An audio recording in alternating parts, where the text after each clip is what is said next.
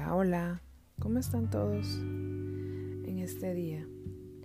Esta tarde solamente les quiero hablar sobre cuatro frases o afirmaciones, más bien, que encontré este día. Navegando por la web me encontré con cuatro afirmaciones que creo que todos nos hemos topado alguna vez en la vida con alguna de ellas e incluso nos genera duda o nos abre los ojos.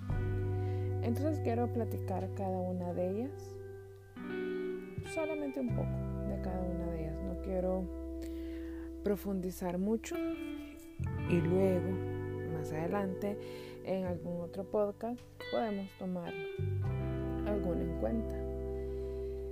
Bueno, la primera que encontré fue, casarte no es una meta. Es la consecuencia de una relación que suma a tu vida. Totalmente de acuerdo. Creo que tanto como mujer y como hombres, casarse no debe de ser una meta en nuestras vidas. Casarse no es una carrera que vamos a tomar, ya que una carrera o profesión que vamos a tener en la vida es una decisión que cada quien toma de una manera individual. Y casarnos lo tomamos en pareja, es una decisión que tomamos en pareja, sin olvidar que uno también la toma individualmente al querer compartir su vida con la otra persona. Creo yo que como mujeres ya no es solamente el casarse una meta o un sueño, tenemos más sueños y muchas metas que sí son importantes alcanzar, como el ser exitoso o exitosa, como el llegar a tener una casa, como el llegar a tener una profesión, o el llegar a realizarte en una profesión, o el llegar a conocer un país o vivir en él. En fin, creo que casarse lo deberíamos de resumir como un momento muy importante en nuestras vidas, un momento que a veces se nos da el privilegio de vivir y a veces no, como otros momentos que igual a veces no vivimos. Cada vida es diferente y tenemos que aprender eso.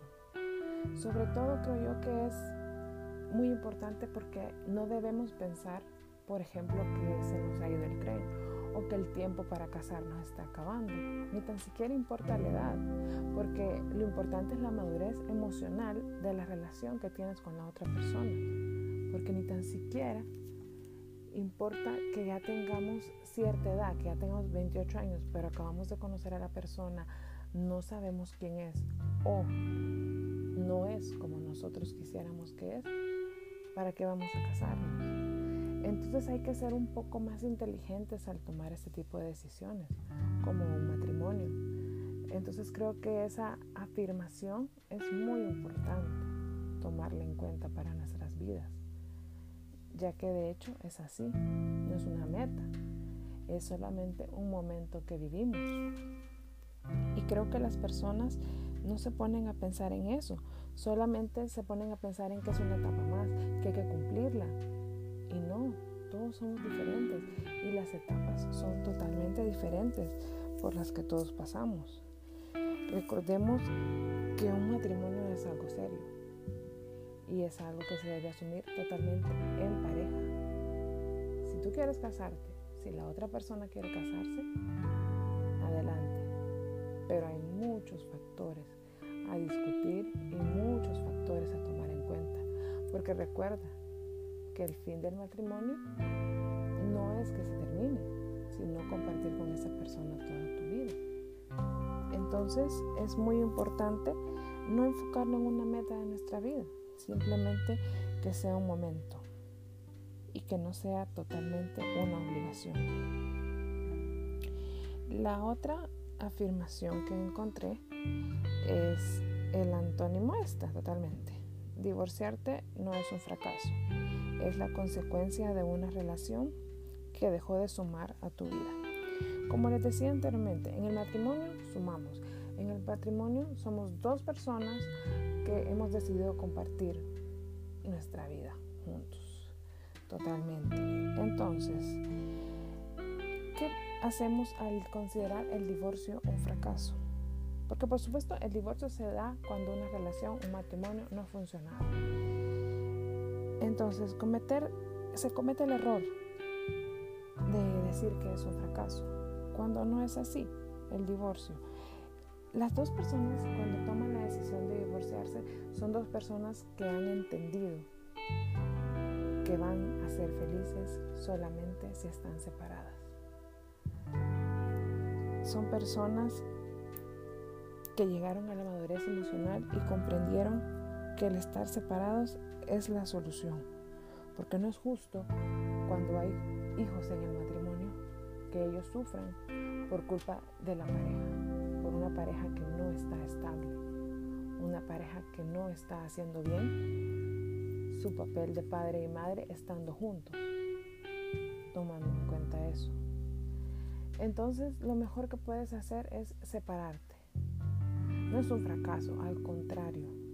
Se vivió la experiencia y simplemente no funcionó.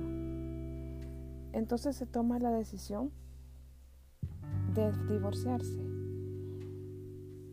Y es una decisión muy difícil, pero es una decisión que se toma a través de la madurez.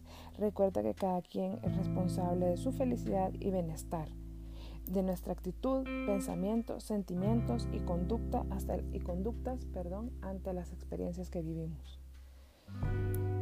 Entonces, si las dos personas ya no tienen las mismas metas, los mismos objetivos, no hay por qué estar juntos. A veces estando separados, y no, no solo a veces, sino que siempre estando separados, los hijos van a estar mejor porque ellos necesitan armonía y estabilidad. Pero para esto es necesario, como les decía anteriormente, la madurez emocional de las dos personas que han tomado esta decisión de divorciarse o separarse. La tercera afirmación es, estar soltero no es estar solo, es estar contigo disfrutando, conociendo nuevas posibilidades y reinventándote. Creo que esta etapa es una de las mejores etapas de nuestras vidas, aunque no lo puedan creer. Aunque sé que a veces lo que nosotros pensamos de la soltería es automáticamente la soledad, y no es así. Es una etapa para querernos mucho más, para construir nuestro amor propio y para conocernos y conocer muchas personas. Porque de hecho cuando estamos solteros es cuando más personas conocemos. Es inevitable. Cuando estás en pareja, tu pareja te absorbe el tiempo, tu pareja es una prioridad. Entonces es inevitable. Por mucho que diga sí, pero yo sigo teniendo amigos, sí, pero yo tengo... Sí, absolutamente sí. Porque no dejamos de ser seres independientes, aunque estemos en pareja. Pero cuando estamos solteros y somos libres, entre comillas, y no hay que entregarle cuentas a nadie, entre comillas. Todo esto lo digo entre comillas porque son unos temas un poco debatibles.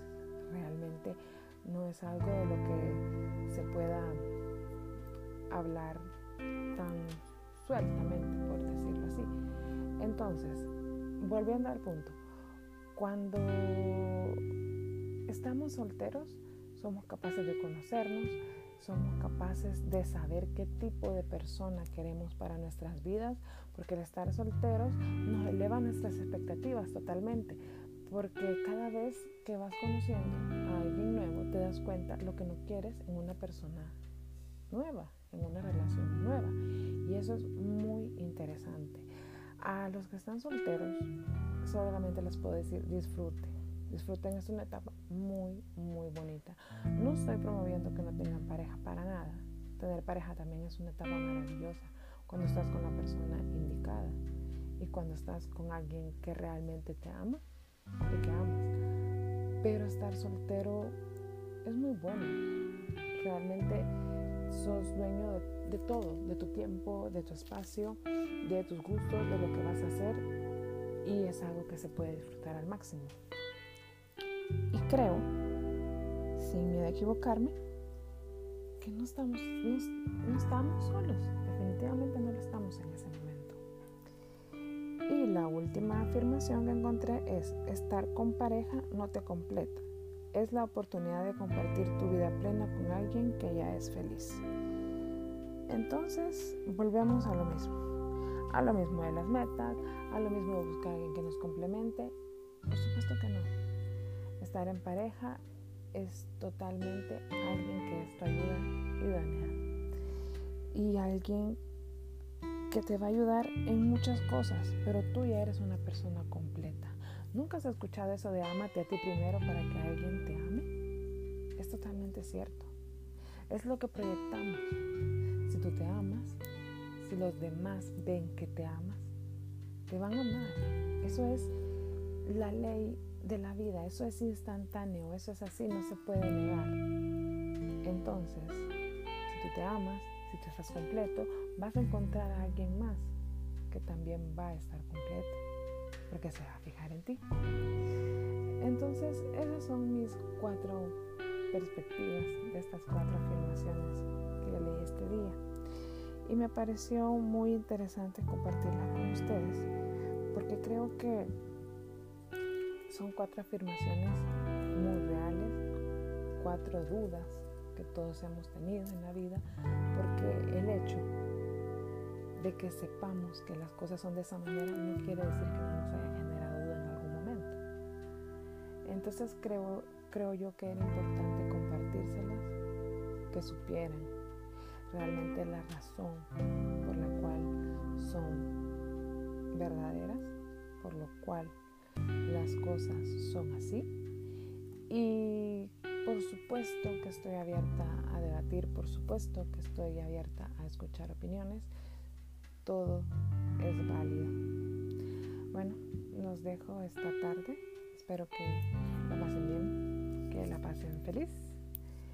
Saben que me fascina que me escuchen y espero que les haya gustado este capítulo. Si tienen algún tema en general del cual quieren que platiquemos o algún tema que quieren que, que toquemos o alguna idea que también se preste a debate, ya saben que pueden escribirme o dejarme un mensaje de voz. Pasen feliz tarde.